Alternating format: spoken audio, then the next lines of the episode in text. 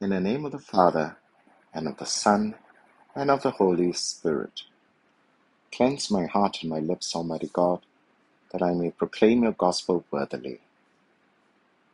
The Lord be with you. A reading from the Holy Gospel according to Mark. At that time, Peter began to tell Jesus, What about us? We have left everything and followed you.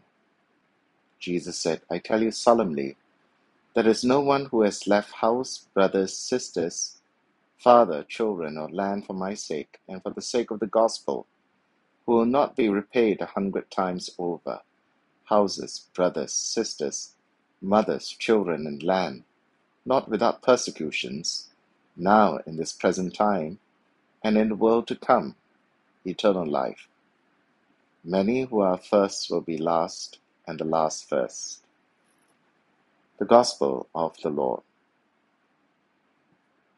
Our Lord's declaration concerning the dangers of wealth and how it can pose a dangerous snare to those wishing to advance spiritually prompts a reply from Peter as spokesman for the disciples.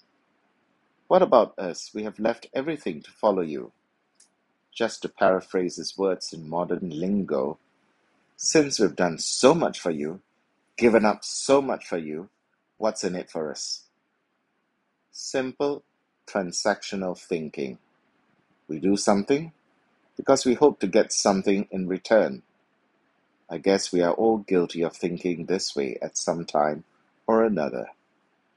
Let's look at Peter's question and his boast.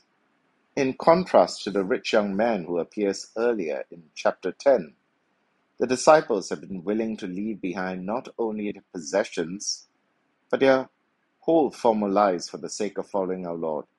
So the boast is true. The Greek verb for give up, aphiemi, can also mean release or let go. Exteriorly, the disciples have indeed left all behind, yet their ambition for power, their squabbling for positions of honor, and their aversion of suffering reveal another side of their true intentions. These behaviors show that they have not yet interiorly abandoned all to Jesus. Thus, more important than material poverty is the need to possess spiritual poverty, as our Lord reminds us in his Sermon on the Mount. Blessed are the poor in spirit, for theirs is the kingdom of heaven.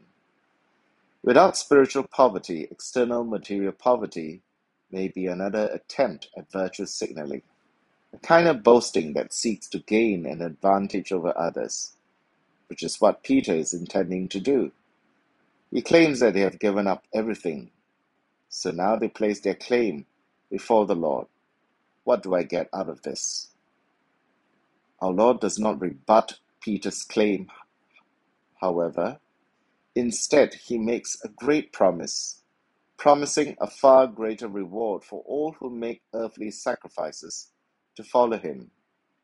The reward far outweighs the demand made of his disciples. But the motivation for the sacrifice is paramount in determining whether one actually gets the reward. The giving up has to be for my sake and for the sake of the gospel. Giving up things as a performance to gain approval from others or with the ulterior motive to gain something just doesn't cut it. The only sacrifice which matters must be selfless and self giving for the sake of Christ and his gospel. Our Lord adds persecution as one of the rewards. There is a touch of wry humor in the inclusion of this experience among the list of rewards. Our Lord does not want his disciples to lose a sense of realism. But even facing persecution would be worth it, because the greatest reward would not just be the blessings and benefits we get in this life, but eternal life promised in the age to come. Our Lord has now given the full answer to the question with which the rich young man had approached him What must I do to inherit eternal life? For those who question the logic of following our Lord, which seems to have no real, visible benefits, our Lord concludes with this enigmatic saying which says it all Many who are first will be last, and the last first. A great reversal will take place at the end of history when our Lord comes in glory. All will be revealed. Many who seem like losers in the eyes of their family, friends, foe, and society in this world will be vindicated when it is shown that they are the winners, victors, alongside Christ who has defeated death. Many of those who in this present age were regarded as successful, important, honored, and powerful, who thought of themselves as first, will be revealed as the poorest, the last, in what truly counts.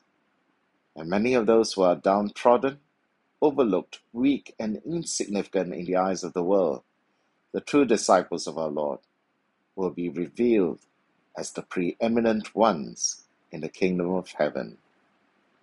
In the name of the Father, and of the Son, and of the Holy Spirit. Amen.